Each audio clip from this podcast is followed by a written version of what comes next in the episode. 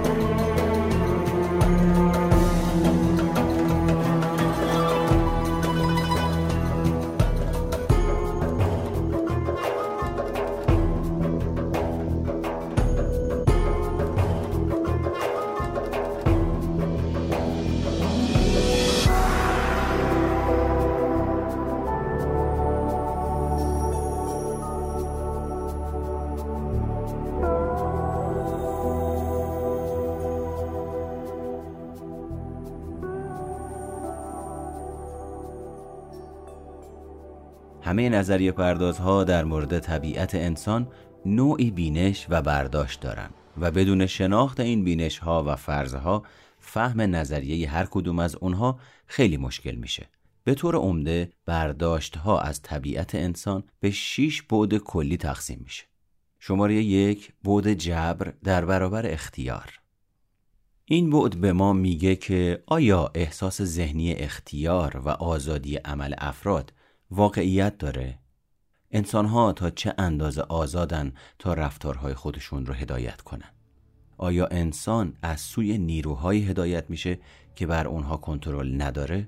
نظریه پردازهای مختلف به این سوالها پاسخهای متفاوتی میدن. بعد دوم بعد وراست در برابر محیطه. یا به عبارتی عوامل زیستی در برابر اجتماعی یا به عبارت دیگه طبیعت در برابر تربیت. سوال اینه که چه اندازه از شخصیت ما ارسیه و به فطرتمون مربوط میشه و چه مقدار اون با محیط و فرهنگ و تربیت شکل می‌گیره. آیا ویژگی های شخصیتی افراد ناشی از روابط اجتماعی و محیط یا ناشی از وراستشون بعد سوم بعد بی همتایی در مقابل جهان شمولیه. سوال در این بود اینه که آیا مطالعه شخصیت باید بر ویژگی های متمرکز باشه که موجب میشه افراد شبیه هم باشن یا بر ویژگی هایی که موجب میشه افراد متفاوت از همدیگه باشن؟ بعد چهارم بعد خوشبینی در مقابل بدبینیه. آیا انسان ها اصولا خوب مهربون سالم و خوشحالن یا آشفته متعارض بد و بیرحمن؟ در بعد پنجم علیت در مقابل قایت قرار داره. آیا تجربه های کودکی و گذشته ما در شکل دادن به شخصیتمون موثرن یا تجربه هایی که بعدا در زندگیمون حاصل کردیم؟ آیا علل رفتارهای خاص ما ناشی از اهداف آینده است یا ناشی از رویدادهایی که در گذشته برامون اتفاق افتاده؟ و در بعد ششم هوشیار رو در برابر ناهوشیار داریم. آیا انسان ها از انگیزه های اصلی رفتار خودشون آگاهن آیا شما آگاهی دارید چرا به این شیوه یا اون شیوه خاص عمل می‌کنید؟ آیا من و شما می‌دونیم چرا شغل خاص یا فرد خاصی رو برای زندگی انتخاب می‌کنیم؟ مواردی که برای شما گفتم به شکلگیری نظریه های کاملا متفاوت شخصیتی انجام میده. ما نمی‌تونیم با اختیار کردن یک زبون مشترک تفاوت بین نظریه های شخصیت را از بین ببریم. این تفاوت ها فلسفی و بسیار عمیقند. هر نظریه شخصیتی شخصیت خالق اون رو منعکس می‌کنه و هر خالقی گرایش فلسفی منحصر به فردی داره که تجربیات کودکی، ترتیب تولد، جنسیت، آموزش تحصیلات و الگوی روابط میان فردیش تا اندازه اون رو شکل داده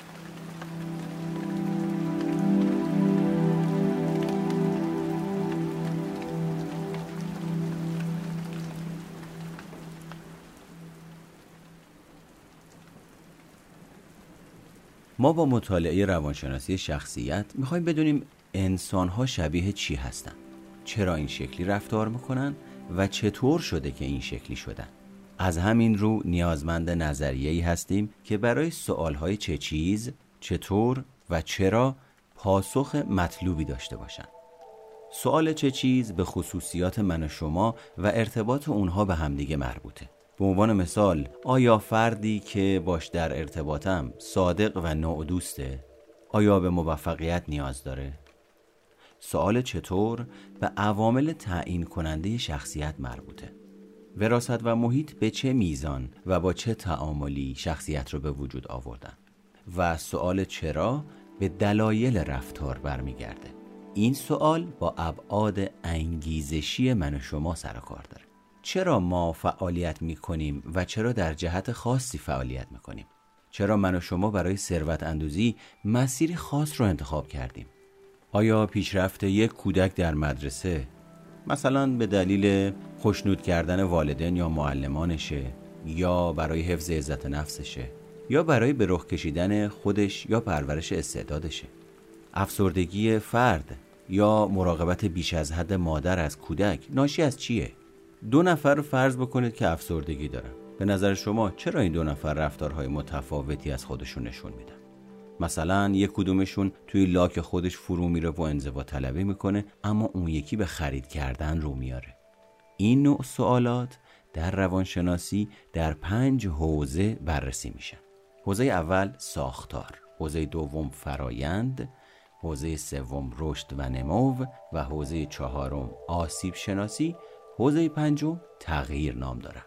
منظور از ساختار واحدها یا سنگ بنای شخصیت. منظور از فرایندها همون جنبه های پویای شخصیتن که ما به عنوان انگیزه میشناسیمش.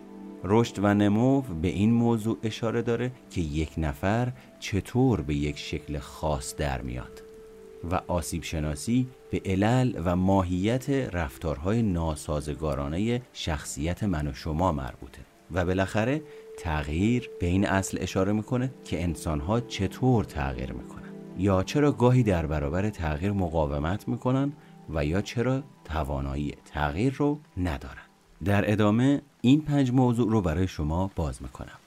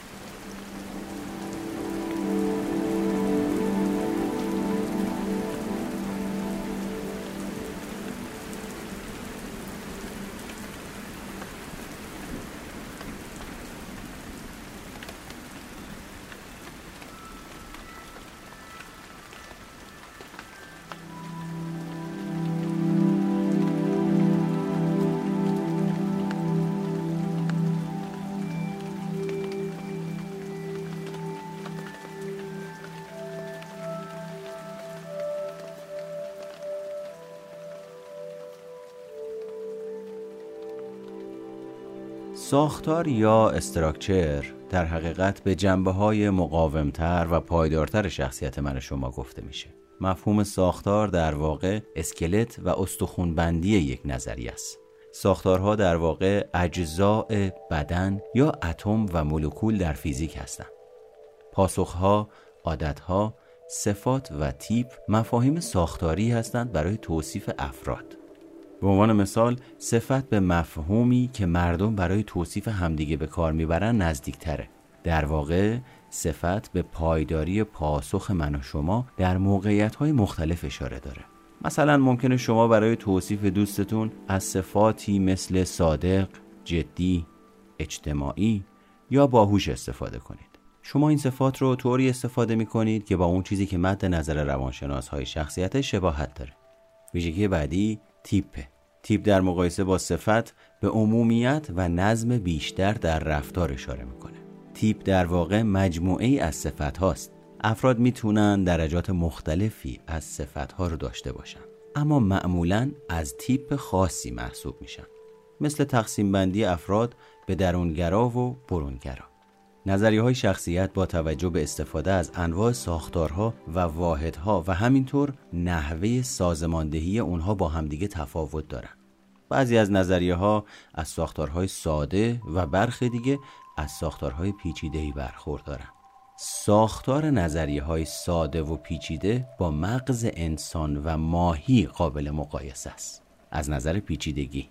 مغز انسان در مقایسه با مغز ماهی ساختار پیچیده‌ای داره و دارای اجزاء زیادیه که با همدیگه ارتباطات پیچیده‌ای برقرار می‌کنن.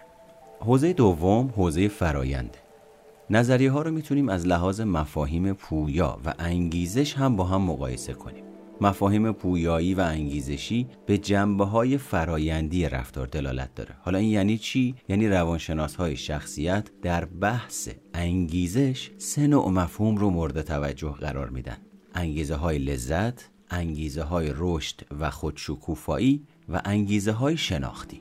انگیزه های لذت گرایانه بر اساس کسب لذت و دوری از درده که به دو دسته الگوهای کاهش تنش و الگوهای مشوق تقسیم میشن. طبق الگوهای کاهش تنش نیازهای زیستی من و شما موجب تنش میشن و ما با ارزاع اون نیازها به دنبال کاهش تنش هستیم.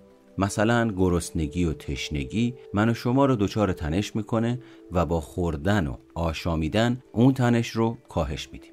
اصطلاح سائق معمولا در مورد تنش های درونی به کار میره.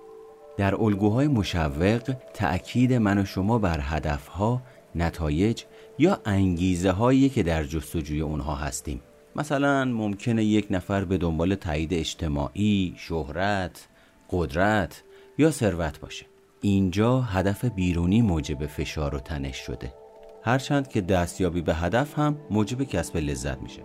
به این خاطر نظریه های کاهش تنش و مشوق رو نظریه های لذت مدار یا لذت جو مینامیم برخی از نظریه های انگیزشی بر تلاش ارگانیزم برای دستیابی به رشد و خودبسندگی تاکید دارند.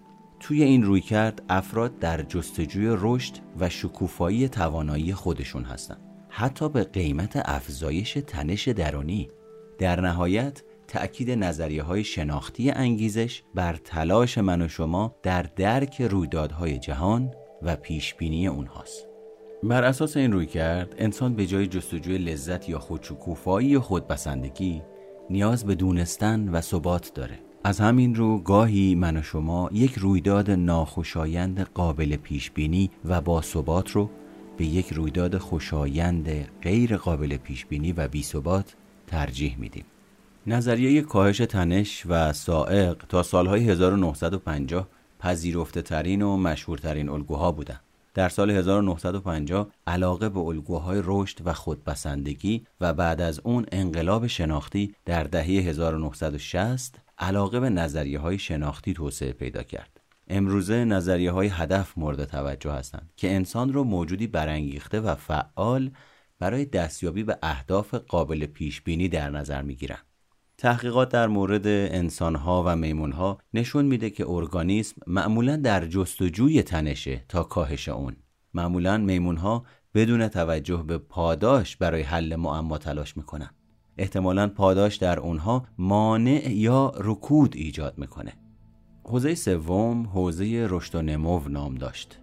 تفاوت‌های فردی رشد و ویژگی های منحصر به فرد در هر کدوم از ماها یکی از مباحثیه که مورد تأکید نظریه های روانشناسیه. عوامل تعیین کننده های شخصیت به دو دسته محیطی و ارسی تقسیم میشن. به طور کلی. در واقع همون دعوای قدیمی طبیعت و محیط. طبیعت به سهم ژنها و تربیت به سهم محیط اشاره داره.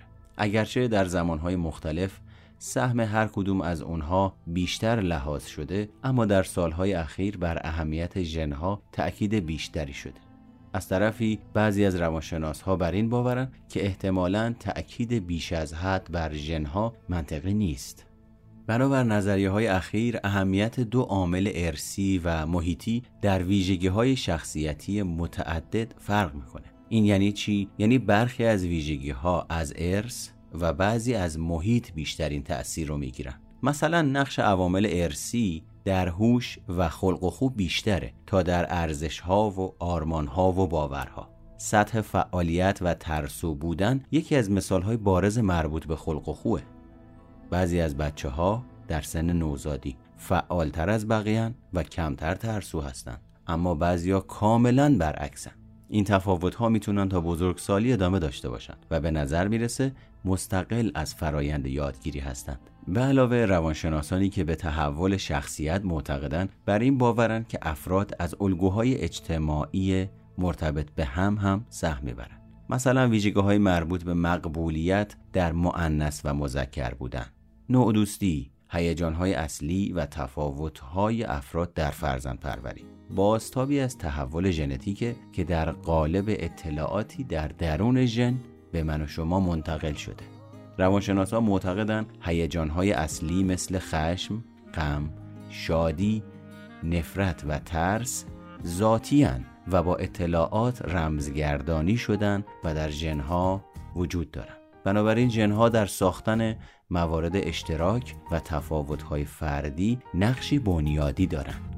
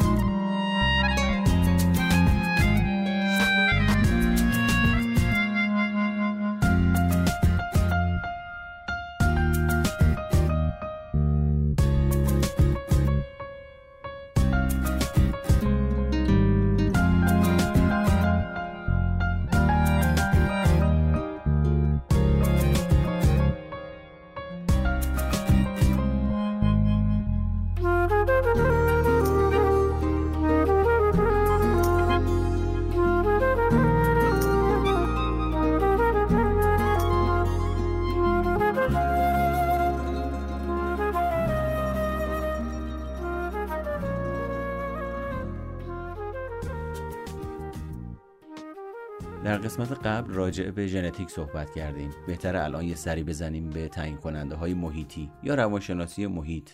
محیط و تاثیرات اون موجب میشن من و شما شبیه همدیگه باشیم و تجاربمون موجب میشه موجودی منحصر به فرد باشیم.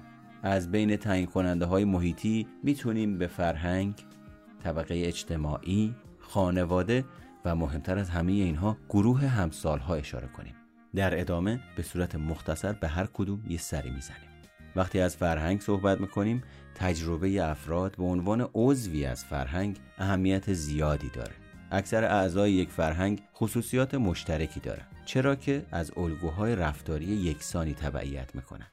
هر فرهنگی دارای باورها و الگوهایی از رفتارهای اکتسابیه که در وجود من و شما نهادینه شدن. معمولا ما از تأثیرات فرهنگی بیخبر هستیم تا وقتی که با افرادی از فرهنگهای دیگه آشنا میشیم و به تفاوت دیدگاه هامون پی می‌بریم.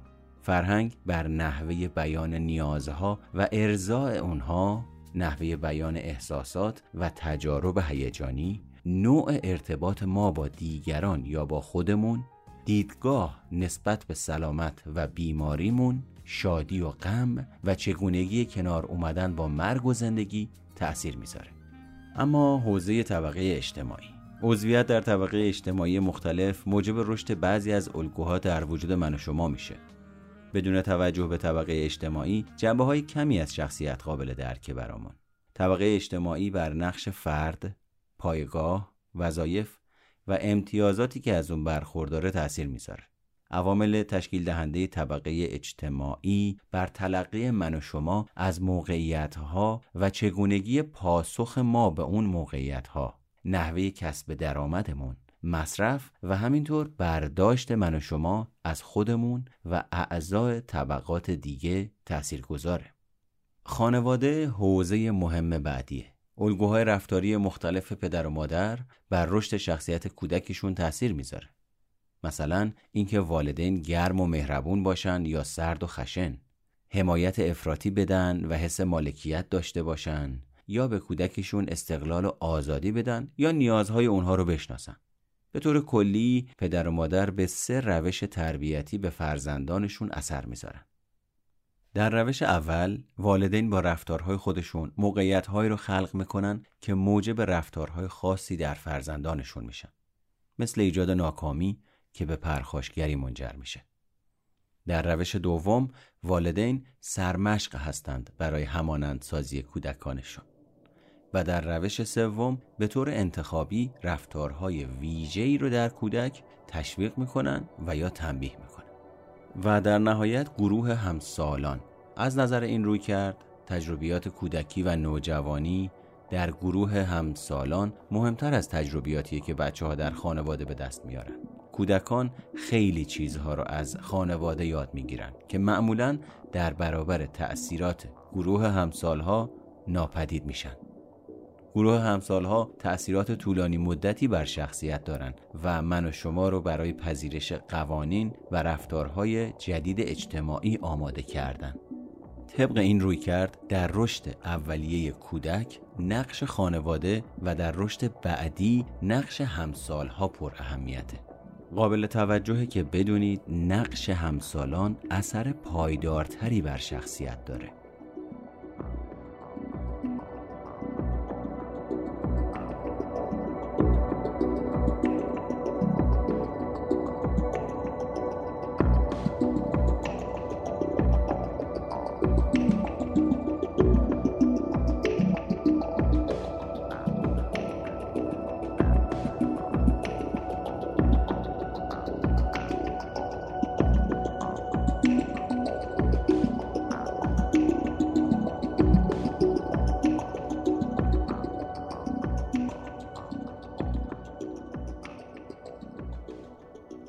وراست و محیط همیشه با هم در تعامل هستن.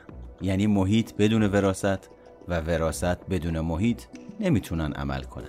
بنابراین شاید بحث از اهمیت نسبی محیط و وراست بحث بیحاصلی باشه. پس سوال اصلی در فرایند رشد شخصیت در نوع تعامل محیط و وراست خلاصه میشه. مثلا مفهوم دامنه واکنش رو در نظر بگیرید.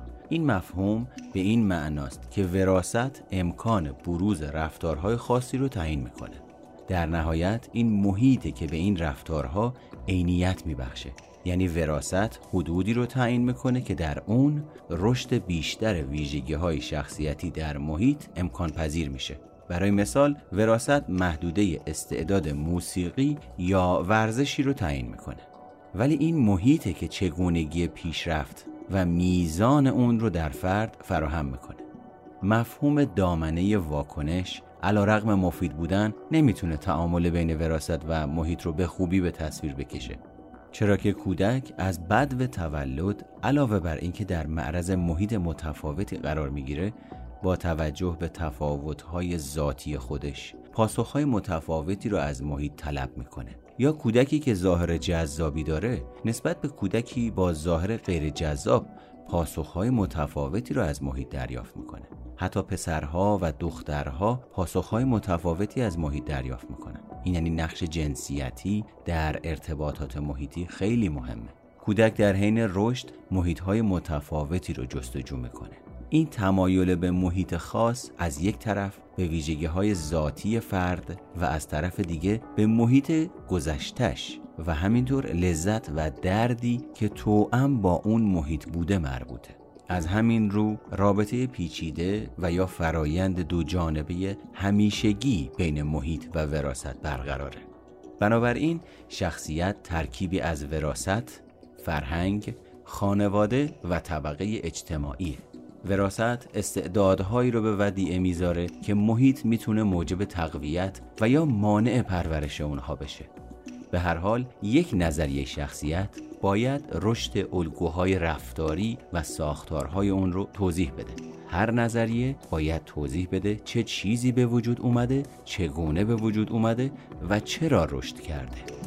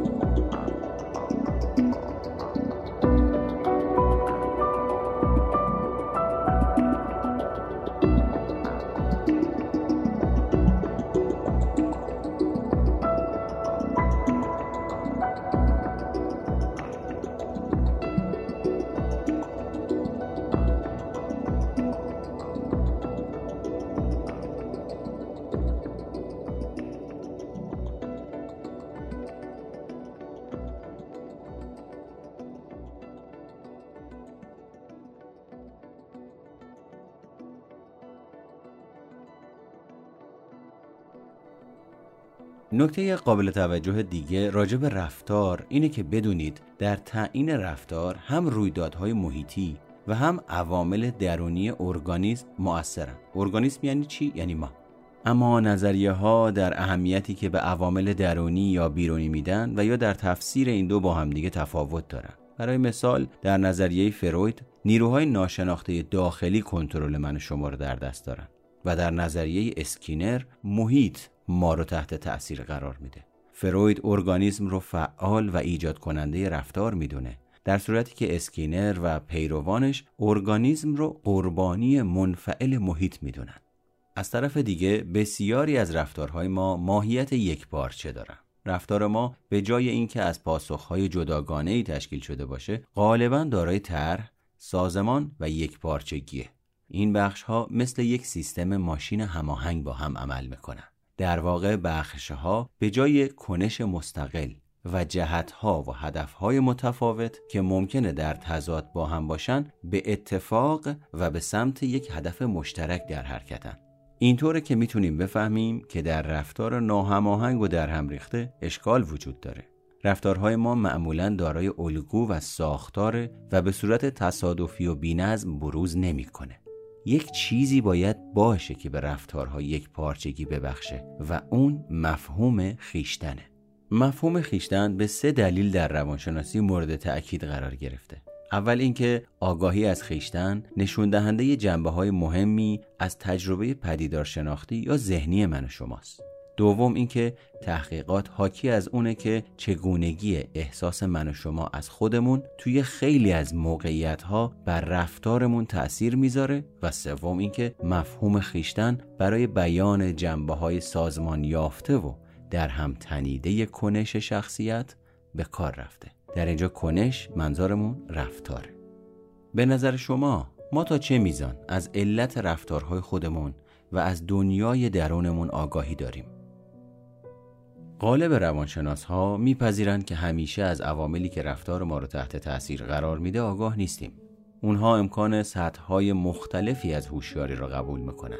شیوه های مراقبه در شرق و اثر مواد مخدر موجب شده توجه به سطوح گوناگون هوشیاری افزایش پیدا کنه. به نظر شما آیا ما از احساسات و ادراکهای خودمون آگاهی داریم؟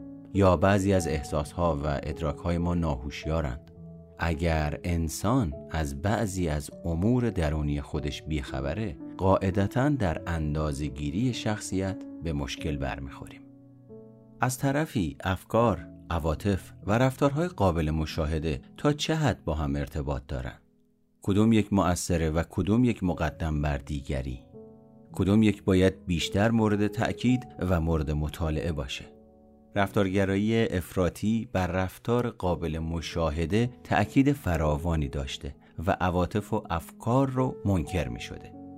بعد از انقلاب شناختی عواطف برای مدتی مورد توجه قرار نگرفت میزان اهمیتی که روانشناس ها به هر کدوم از این سه مفهوم قائلا از هم متفاوت این اهمیت از این نظر مهمه که نشون میده کدوم یک بیشتر مورد تأکید و مطالعه بوده و کدوم کمتر ارزیابی شده و یا روانشناس ها حتی در رابطه علی بین این سه معلفه اتفاق نظر ندارن. بعضی به تقدم شناخت بعضی دیگه به تقدم عاطفه و بعضی به تقدم رفتار باور دارن. در نهایت اگر رفتار تحت تأثیر عواملیه که در حال حاضر فعالن آیا زمان حال تحت تأثیر تجارب گذشته است؟ یا اگر فردی در زمان حال به موضوعی فکر کنه می‌تونه تحت تأثیر افکاری باشه که با آینده مربوطه؟ در کل آیا انسان اسیر گذشته است یا تحت تأثیر نگاه به آینده؟ یک سر پیوستار روانکاوی قرار داره که انسان رو اسیر گذشته می‌دونه و سر دیگه پیوستار نظریه شناختیه که بر برنامه های آینده تأکید می‌کنه. به هر حال هم آینده و هم گذشته انسان رو تحت تأثیر قرار میدن. اما بحث اصلی اینه که نقش تجارب گذشته و پیش های آینده رو چگونه تفسیر کنیم و چطور به اون چیزی که در حال اتفاق میافته ربط بدیم.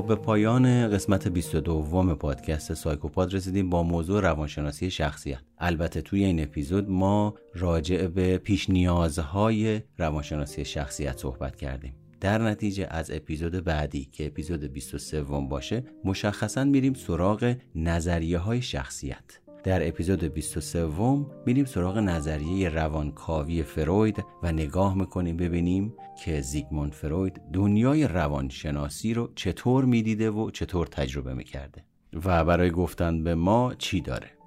من محمد مهرگان هستم و امیدوارم که این مجموعه پادکست برای شما اثر بخش و آگاهی بخش باشه اگر می‌خواستید با من تماس بگیرید می‌تونید از طریق آیدی اینستاگرامم به نشونی ام او مهرگان با من در تماس باشید. تا اپیزود بعدی که راجع به فروید و روانکاوی صحبت می‌کنیم شما رو به خدای بزرگ میسپارم.